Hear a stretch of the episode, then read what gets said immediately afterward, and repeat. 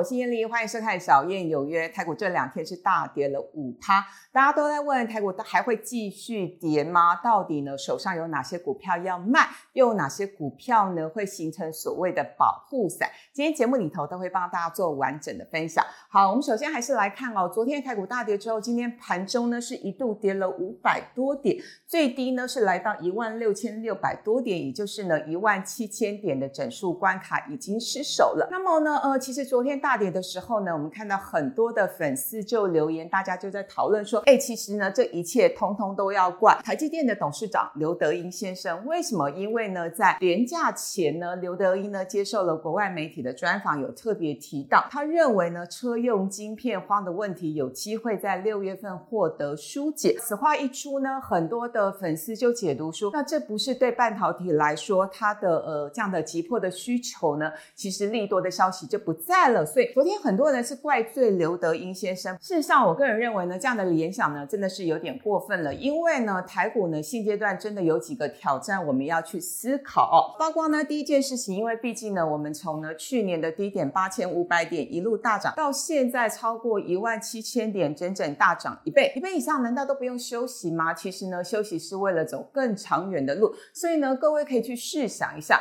如果呢大盘在这边回档个十趴到十五趴，我认为算。是蛮合理的一个情况，因为呢，当你进入了所谓的中断的休息跟整理之后呢，我们才有机会走更长远的路。毕竟呢，台股的利多真的很多了，包括我们今年的 GDP 的成长率超过八趴以上，全年至少是五趴以上。我想我们的基本面真的很强，但是呢，我们面临的挑战也不少。第二个挑战呢，当然是大家非常关心的，台积电呢现在又来到了所谓的六百元的保卫战。当我们看到呢，昨天下跌，那今天大概还是在五百八十块钱附近。我个人认为呢，其实有几个关键因素非常非常的重要，特别是呢，我们看到昨天呢，这个呃最新的外电消息哦。提到刘德英在接受国外媒体专访的时候，其实 Intel 的总裁也有发表看法。他提到呢，呃，目前呢，这个晶片的生产的这个产能哦，百分之七十五它是集中在亚洲，所以呢，他说这样子是一个晶片失衡的状态。他认为呢，美国的部分呢，应该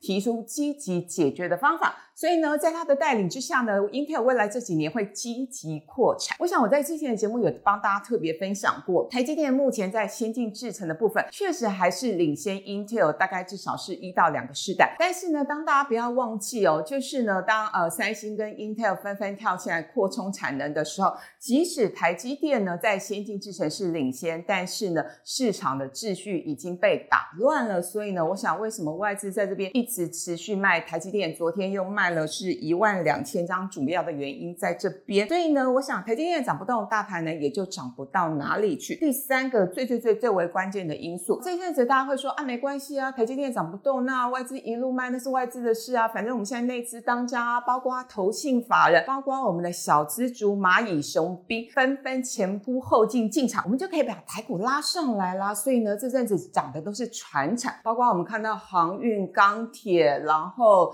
塑化。纸类股等等相继都是接棒的情况。不过呢，今天最特别的是什么？今天最特别的是，就连钢铁跟航运纷纷呢都是由强转弱。其实呢，这也是一个重要的讯号，意思就是说，当面板已经不行了，已经被外资调降平等了。然后呢，最夯的人气族群，船产的钢铁跟航运也都是呢由红翻黑，这就表示呢。资金在落跑，当大户都在落跑的时候，理财小白们。你们还要去接手吗？所以呢，我的建议是，如果呢你手上有一些获利的状况呢，其实你也可以先跑一趟哦。那第四件事情也非常重要，融资在这边呢真的是每个月都逐渐增加，特别是四月二十六号，也就是上个礼拜一的时候呢，融资一天大增七十九亿，这是什么意思？这个意义呢是告诉我们呢，其实从二零零八年金融海啸，七十九亿是呢这十几年来单日大增名列前茅的数量，这表示。呢，大家非常非常看好的台股，现在呢，就连新闻报道呢，甚至连小学生都在用手机看盘了哦。我想呢，股市我们投资鼓励大家呢是长期的投资，但是我们不要把它当做一个投机的乐园。所以呢，我先给大家一个小结论呢，我们真的不要贪心。如果你手上呢有一些好的股票，那如果你是用闲钱，当然呢你可以放的久一点。但是如果呢你手上是投机股，而且呢你进场的价位算是一个相对高。点的话，我想先停损或停利是蛮重要的一件事情。好，那至于呢，有些哪些族群呢要避开，或者是呢，你可以做一些减码的一个状况。我想我们先从当冲比重比较高的几个族群来看好了。这个是今天报纸统计的，那大家可以发现呢，台股当中前十几名集中在几个族群跟类股，它其中像是纺织股啊，像是南伟、如新，然后航运股的。域名、万海、中航等等，IC 设计、天域等等，我认为啦，就是当冲，当然它其实是不用本金，可是呢，当冲比重越高，它会对台股形成一种现象，叫做助涨助跌。也就是呢，当这个报价在调涨，以航运股来说的话呢，报价在调涨的时候，大家的资金疯狂涌入，所以呢，它涨得特别快。可是呢，当人气退散的时候呢，它的跌幅也会来的又快又急又凶又猛。所以呢，事实上这阵子。呢，呃，有几派人马在讨论呢，降税呢是不是要来来延长这件事情？那我个人的看法是这样，我觉得年轻人就要好好工作，好好认真的读书。当冲这件事情呢，嗯，应该让它回归到市场的机制，也就是我们鼓励长期的投资，买一些好股票，但真的不需要鼓励这些年轻人不工作、不上班，然后每天在那边划手机下单。我觉得这对台股来说真的不是一件好事。所以，如果当冲比重比较高的这些个股呢？它的当冲比重都集中在五十几趴，甚至到七十几趴。再讲一次，它的股价容易暴涨暴跌，所以你真的可以承受得住这样的波动的幅度吗？我想这也该给大家当做参考。好，我们刚刚特别提到呢，台股呢在这边有机会是回档个十趴，甚至到十五趴。所以呢，再好的个股呢，在优秀的一个族群，当在轮跌的时候呢，它难免还是会有一些股价上面的压力。反而是呢，相较之下，有一些所谓的大方股，也就是要五毛给一块，它配股配息配的特别。好啊，它就会有有机会形成所谓的保护伞。什么叫做保护伞？意思就是说，第一个法人卖它卖的比较没有那么的多。那第二个，当它的股价呢下跌到某一种支撑力道的时候呢，买盘就会进来了哦。所以呢，这些股票提供给大家参考，不是告诉大家一定立刻要买。但是呢，当它的股价跌下来的话呢，我想它中长期来说会是一些绩优的好学生哦。那八档股票，那第一档当然就是大家耳熟能详的联发科。联发科真的很猛哦！上个礼拜的法说的时候，他就特别强调，二零二一到二零二四年，除了经常性的现金股利二十一块之外，还要再来加码十六块钱，也就是三十七块。那对照它的股价的表现，当然，殖利率三点三趴，比现在的一年期的定存利率零点七趴来的还要多。可是大家会问啊，这么好的利多消息，联发科只涨一天，接下来连跌两天。发生了什么事情？待会会帮大家做详细的说明。那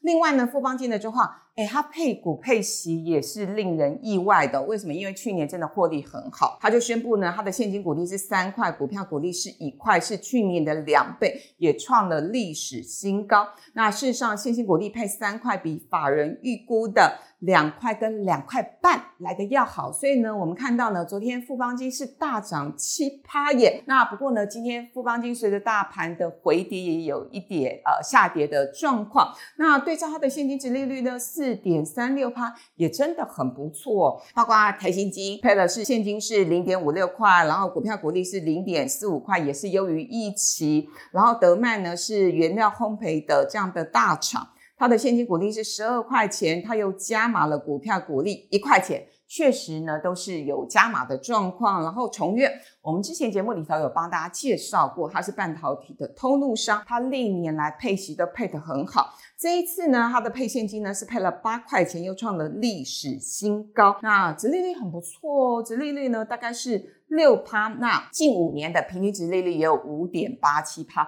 算是蛮稳健的一家公司。所以呢，虽然它的股价没有暴涨，但是呢，我觉得有个好处就是呢，过去你没有暴涨，当大盘在跌的时候，你跌的也不会特别的多。再来是中华车，中华车呢现金股利配七块，然后比过去这十多年来平均只配一块，也是要来的好的很多。所以它的值利率呢大概有九趴之多。那见顶呢，呃，现金股利呢，呃，最新的。还是还没有公布，可是呢，我们按照去年的状况呢，是去年配七块，今年有机会更多，而且呢，它的股利是连续六年成长，所以我们看到呢，建鼎今天表现也算是相对大盘来的比较强势的情况。新路呢，它是一一家控股公司，但是它旗下非常有名的大陆工程、大陆建设等等，哇，最近的豪宅买气真的很好，所以呢，我们看到它配息大概是配五趴左右，也是创了十三年来新高。我们针对几档比较热门的股票来帮大家做详细的分析哦。第一档。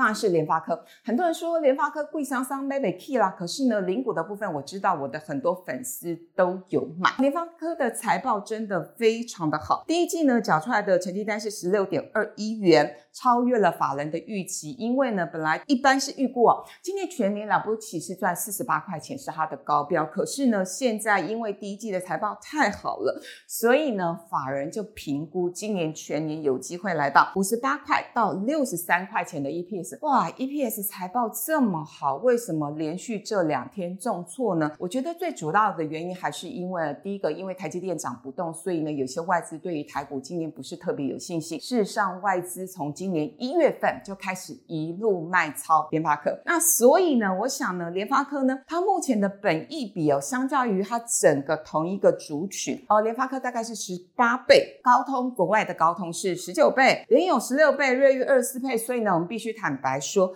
联发科并不贵了，它的 IC 设计呢则本一比只剩下不到二十倍的情况，我想中长线来说，它并不算太贵的价位，可是呢，因为外资在这边呢，其实并没有特别看好台股，所以呢。这两天外资还是有落袋为安、先跑先赢的心态，所以呢，外资这两天呢是卖超了联发科是两千五百张，投信也连。续四个交易日卖超，所以呢，我觉得大家要持续去观察的是外资法人在这边呢，是不是卖的差不多了？我想卖的差不多的话，当然它的股价会告一个段落，跌幅会告一个段落，也就是呢，接下来可能会有所谓的回补潮。不过还是要提醒大家，因为呢，现在呢有外资出了报告说，联发科的目标价是上看两千块，我想一千块都失手了，短期之内要看两千块。这个难度真的很高。那另外，我们再来看的是富邦，我们单看它的线线图，大家会不会觉得好像标股一路飙，真的不像金融股？因为呢，它今年的股价涨幅已经涨了是快。五十趴哈，事实上是四十几趴。那相较于国泰金今年以来是涨了二几趴，所以呢，富邦金今年的涨幅还比国泰金多一倍。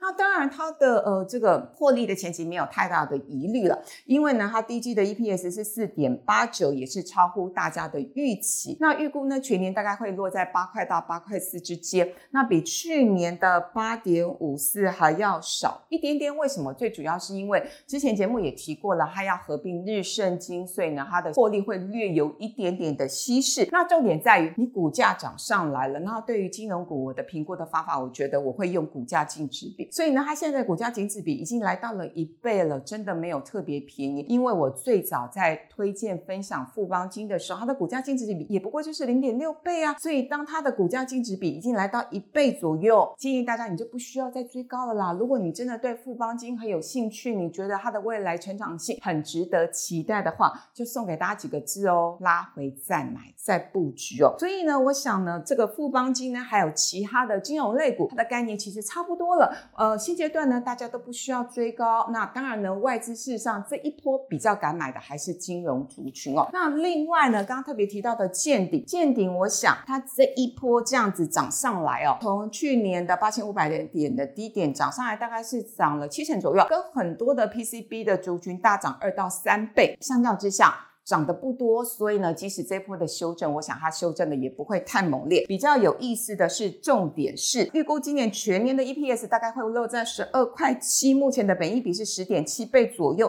过去五年它的本益比区间是落在。八到十四倍之间，所以如果你想要有超额利润的话，你可以当这档股票它的本益比来到八到九倍附近，做一些比较好的长线布局。好呢，最后要提醒大家一件事情，我想现阶段呢股市是波动非常非常的大，我们投资一定要量力而为，而且要谨守停损停利的原则。最后祝福大家平安健康，订阅品观点，开启小铃铛，小燕有约的 Podcast 也上线喽。